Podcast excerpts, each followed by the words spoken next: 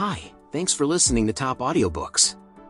Remember to follow our channel here on the platform, and also our social media.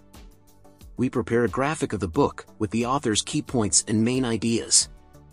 Click that book graphic link in description now and have access to an illustrated material with simple and easy steps, so you know everything about the book in minutes.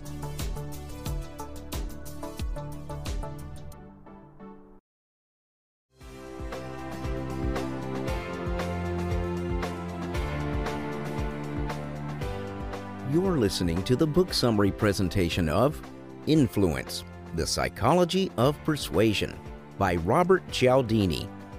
Narrated by Larry G. Jones. Based on years of research, Cialdini discovered six key principles of persuasion which lead people to say yes automatically. Understanding these principles and associated techniques can help you to improve your influence and concurrently guard against others' manipulation. Introduction There's too much information and environmental stimuli for our brains to process everything. To survive and make quick decisions, we use cues or shortcuts to trigger pre programmed behaviors. For example, if someone waves a sharp knife at you, your brain registers danger and you'd step back instantly Likewise, the right cues can lead us to say yes automatically. Based on years of research, Cialdini discovered six key weapons of influence, each built on a psychological principle of persuasion. Underlying all six principles is material self interest. That is, everyone wants to pay the least, yet get the most. Each principle can be used to bring positive change or deceive others, depending on the intention of the user. Being aware of these weapons of influence allows us to guard against those who try to manipulate us to comply with their requests. We'll now look at the six principles of persuasion in more detail. The first principle is reciprocity. Basically, when we receive something, we feel obliged to repay it. You'd feel indebted to repay a favor even if you don't like the person. And it's a vital part of societal advancement, since it makes it less risky for people to offer help or goodwill. In an experiment, a man intentionally gave a free bottle of Coke to some participants, but not others.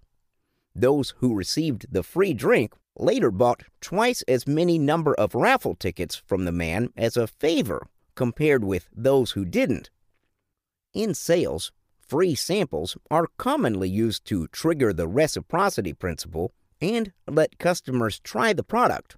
It's also proven that you're more likely to get a donation if you give someone a small gift first. Reciprocity even works in politics and war. During World War I, a soldier was released after he shared his only piece of bread with the enemy who had captured him. When you receive a concession, you'll also feel obliged to give a concession. There are two related compliance techniques built on this principle reject, then retreat, and large, then small. Basically, the other party starts with a larger request, such as selling an item for $20. If you reject the request, he or she makes a smaller request, like selling you a less valuable item for $5. In this case, you're likely to agree because the second request seems smaller by contrast and the requesting party seems to have made a concession.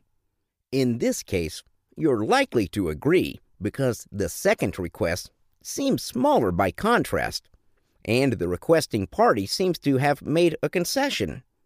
This triggers you to also make a concession by switching from no to yes. Interestingly, the receiving party doesn't usually feel cheated. In fact, such techniques increase the chance of securing an agreement. The chance the agreement will be fulfilled and the satisfaction level of the receiving party. This is because we feel responsible for the concession given by the other party and thus honor the outcome. We also feel more satisfied with the arrangement and are more likely to repeat it in the future. However, the reciprocity principle can be used against us. We may be pressured to accept something that we don't want or dislike, then find ourselves cornered to return the favor resulting in a lose lose situation. A small gift or favor may also be used to trigger a much larger favor, resulting in an unfair exchange. So, how do we protect ourselves? It doesn't make sense to reject all favors, gifts, and concessions, since many are genuine and advantageous to us. The key is to identify the true intention of the requester. Start by accepting the favor or gift offered to you. If the person starts to make demands or requests after that, simply redefine the situation mentally. Recognize that it's not a real favor or concession, but a persuasive maneuver. This frees you from your sense of obligation and you can say no. The second principle of persuasion is consistency. Once we take a stand or make a choice, we feel compelled to behave consistently with our earlier commitment and to justify our own decisions. Most cultures value consistency, and it's associated with clarity, reliability, or honesty. Consistency also provides a mental shortcut to minimize our thinking effort. Once we've decided on something, it's easier to use it to guide future decisions. It even allows us to avoid difficult realities. For example, we may prefer to tell ourselves that it's good enough to keep doing what we've been doing rather than develop new approaches. For the consistency principle to kick in, a real commitment must be made with a fundamental shift in self image. Generally, a commitment takes root if it's active, public, and effortful. When you actively do something in support of a position or decision, you become more committed to it. Thus, a written statement can be very powerful as it makes the person's views concrete and can be shown to others. The more public your stand, the more reluctant you'll be to change it for fear of appearing inconsistent. In a study, students were asked to make choices before they were given conflicting data. Those who wrote down and signed next to their choices were the most unwilling to change their views while those who didn't write down their choices were most willing to change them. In addition, the more effort you put into your choice, the more you will value and justify it. This is why tough initiation programs are so popular in tribal and fraternal societies. The more people endure to secure their membership, the more they're committed to it we also feel more ownership of a decision if we make the choice without huge rewards or threats. On the contrary, if we believe that we did something just to get a reward or to avoid a threat, our self image remains unchanged and we'll stop those behaviors once the reward or threat is removed. Once a firm commitment is made, there will be lasting changes to our choices and behaviors. The commitment grows legs as we find new ways to justify it and make new choices in various situations to stay consistent. Unfortunately, blind consistency is often used against us. Toy manufacturers may advertise certain toys during the Christmas season, but understock them. To keep their promises to the kids, parents find themselves buying substitutes during Christmas. Then, getting another set of the originally intended toys when they're back in stock after Christmas. Another common sales strategy is to start with a small purchase, then use it to open the door for bigger sales. A deceitful salesperson may even offer an artificially low price, secure your commitment with paperwork, trial runs, etc., before revealing at the last minute that there had been a mistake in the calculation or an omission. During the Korean War, many Americans were captured as prisoners of war by the Chinese communists and successfully converted using the consistency principle. The Chinese initially got the Americans to make small, seemingly harmless statements like, the United States is not perfect. Then, progressively got them to make bigger commitments, such as listing down problems in America and even writing essays on them. The best way to avoid being manipulated is to become aware of it before we make a commitment. If you feel unsure about a situation, pause and ask Knowing what I know now, if I could go back in time, would I still make the same choice? Then pay attention to the first gut impression that comes to you before your logic kicks in. If your gut feel is one of discomfort or uncertainty, put aside your inclination to stick to past commitments and take time to review the facts. The third principle of persuasion is social proof. This principle says that when we're uncertain how to behave or react, we look to others for answers. Generally, this rule of thumb is useful to help us figure out norms or acceptable behaviors quickly. We assume that if lots of people are doing something, it must be correct. Clubs create artificially long queues to give the impression that they are packed. Advertisers use fastest growing or best selling to signal that certain products are popular. TV shows and comedies use canned laughter because it's proven to make the audience laugh more and laugh longer. The principle is the most powerful when we are emulating the behavior of people who are similar to us. That's why so many testimonials feature the average person on the street. Social proof can even help to overcome phobias. Children who were afraid of dogs overcame their fear after repeatedly watching a video of a child happily playing with a dog.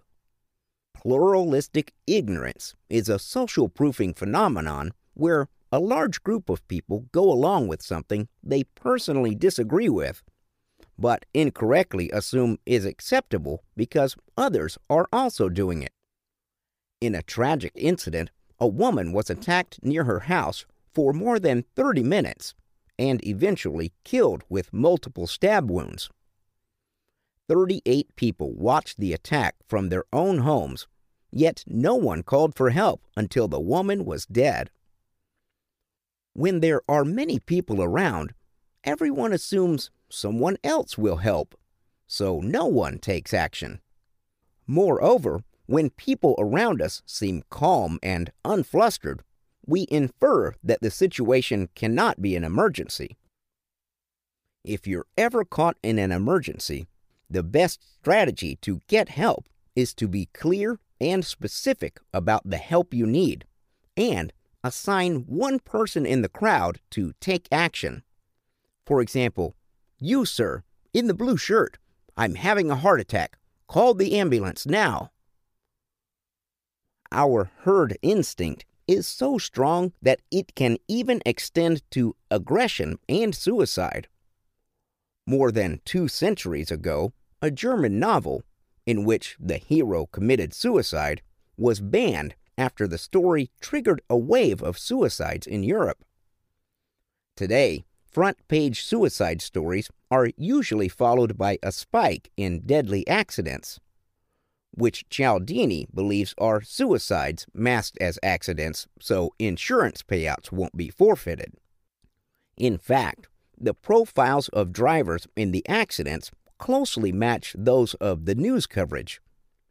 News articles about a young person's suicide are followed by a surge of accidents involving young drivers, while news about an older person's suicide are followed by a surge of accidents involving older drivers. It's useful to learn from others so long as the feedback is valid and valuable to us. In particular, beware of two types of social proof. First, intentionally falsified social evidence, like fictitious testimonials or bogus statistics.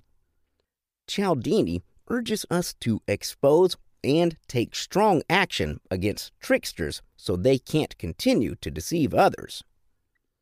Second, wrong social evidence, such as a pluralistic ignorance or actions that are replicated in a way that no longer makes sense. Hello, listener. Thanks for listening to Top Audiobooks.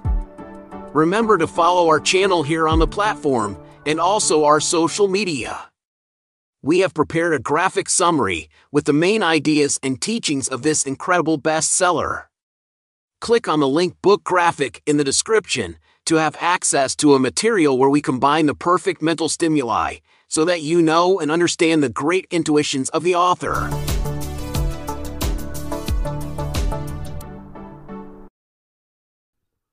Periodically examine the evidence around you, like how a pilot monitors its instrument panel and environment instead of depending fully on the autopilot.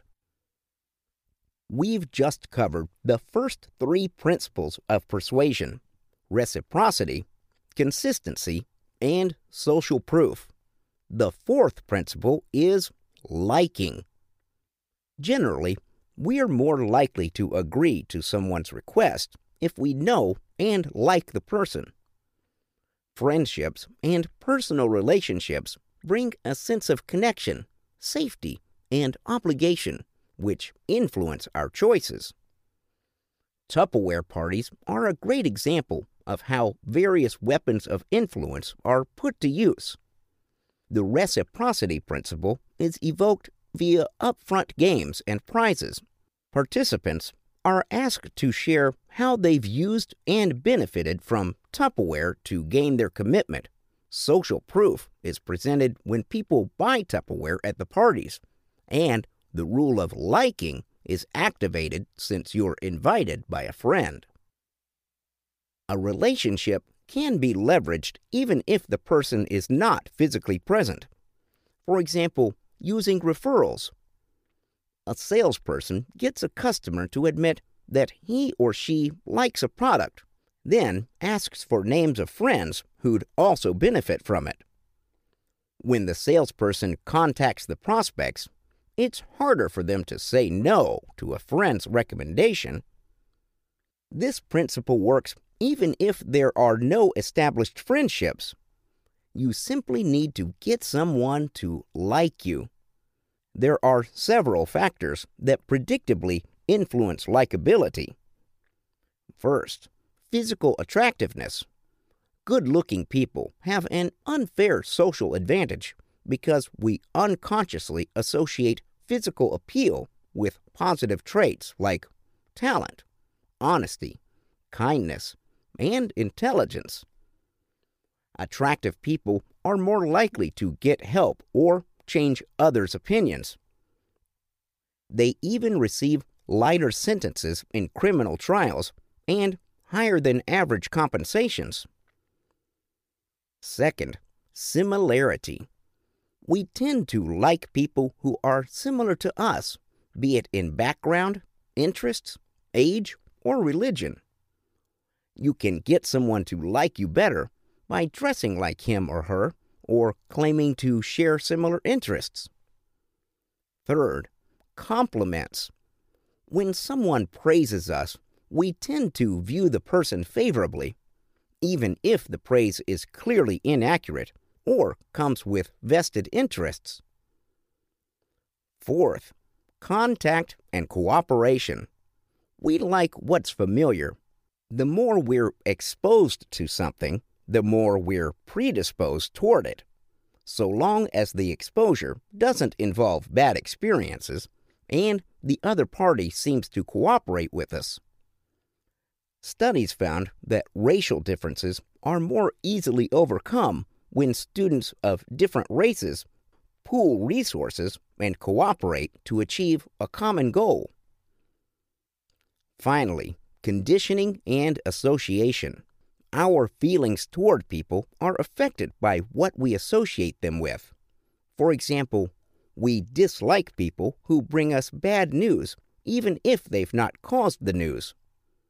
That's why advertisers use celebrities and attractive models to associate their brand with beauty and desirability. And politicians try to associate themselves with positive news about job creation or advancement projects, even if they've not contributed to it. All of us also unconsciously associate ourselves with success to look and feel good. People get emotional and defensive over their local or favorite sports teams because they associate themselves with the teams and take the wins and losses personally on the day after a match, people are more likely to wear the winning team's jersey than the losing team's. We also tend to use we when describing a successful project and use they when describing a failure. Rather than trying to stop yourself from liking others, learn to identify when someone is deliberately using the rule of likability on you. Once you notice the feeling of strong liking for someone, ask yourself In the time that I've known this person, is there a reason to like him or her as much as I do? Make a deliberate mental effort to separate the person from the request he or she is making. The fifth principle of persuasion is authority. Each one of us, to varying degrees, is wired to obey figures of authority. It's an integral part of how our society functions. Without it, there'd be confusion and anarchy. Authority also offers a shortcut to decision making. That is, we let others do the thinking for us and simply get rewarded for following orders. However, blind obedience is obviously undesirable. In an experiment, participants were instructed by an authority figure in a lab coat to administer increasingly larger voltages to another person to supposedly study the relationship between pain and learning. Most participants followed orders even when the voltages reached fatal levels on the meter and the subjects were screaming and begging them to stop. In reality, of course, no charges were released in the experiment. Many studies also found that doctors' orders in hospitals are followed blindly, even when the instructions obviously didn't make sense.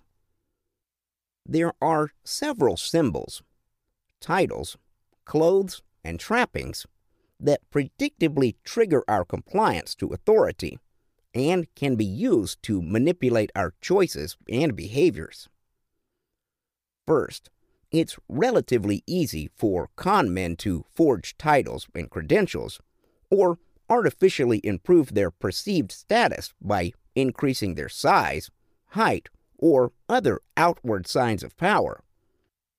Second, people wearing guard uniforms and business suits have been found to exert more influence over others.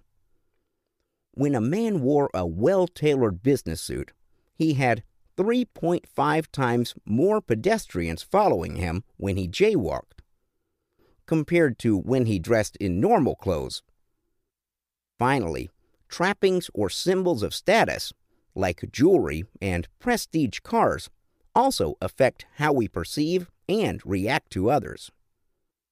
The best way to neutralize this principle is to simply be mindful that authority symbols can be faked. Ask two questions Is this authority truly an expert?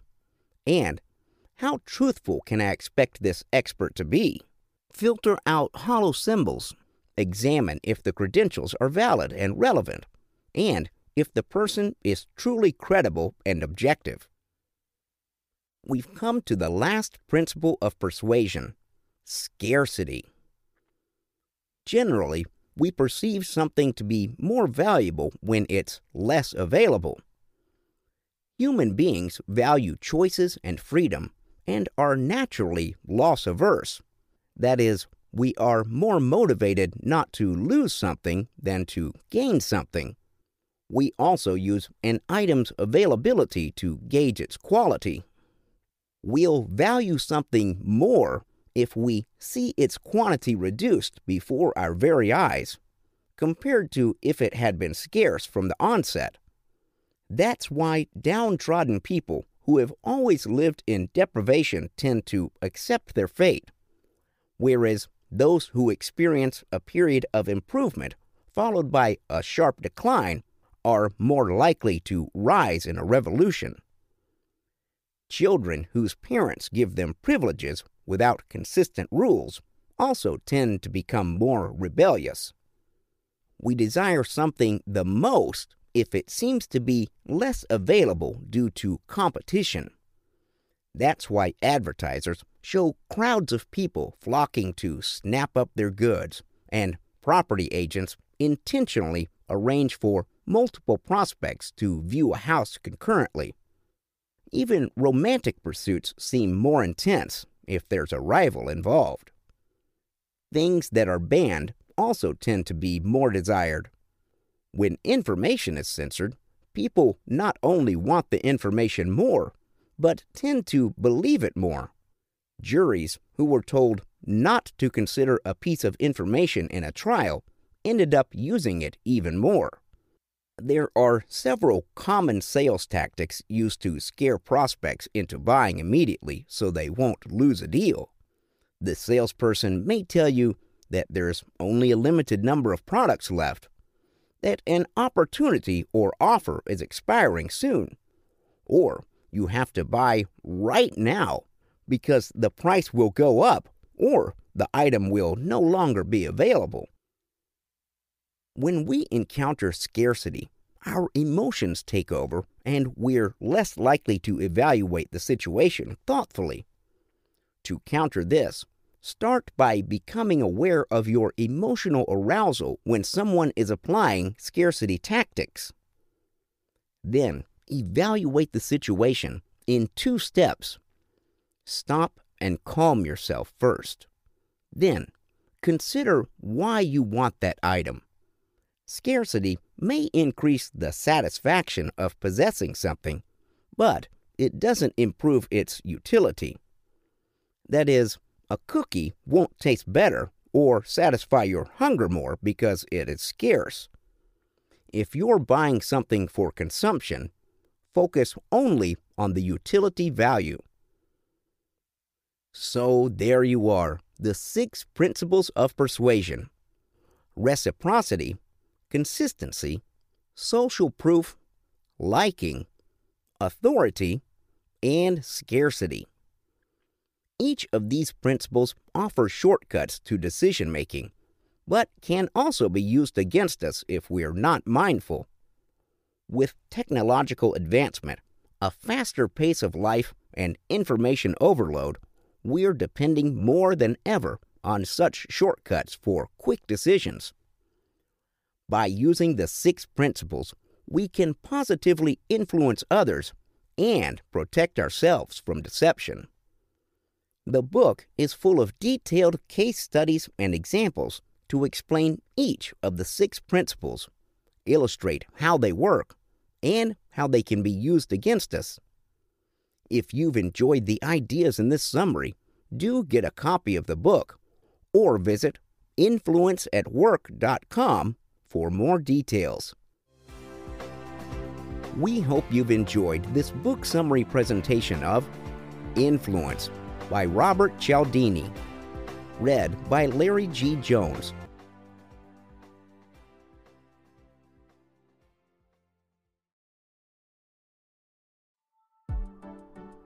Hi, thanks for listening to Top Audiobooks. Remember to follow our channel here on the platform, and also our social media. We prepare a graphic of the book with the author's key points and main ideas. Click that book graphic link in description now, and have access to an illustrated material with simple and easy steps, so you know everything about the book in minutes.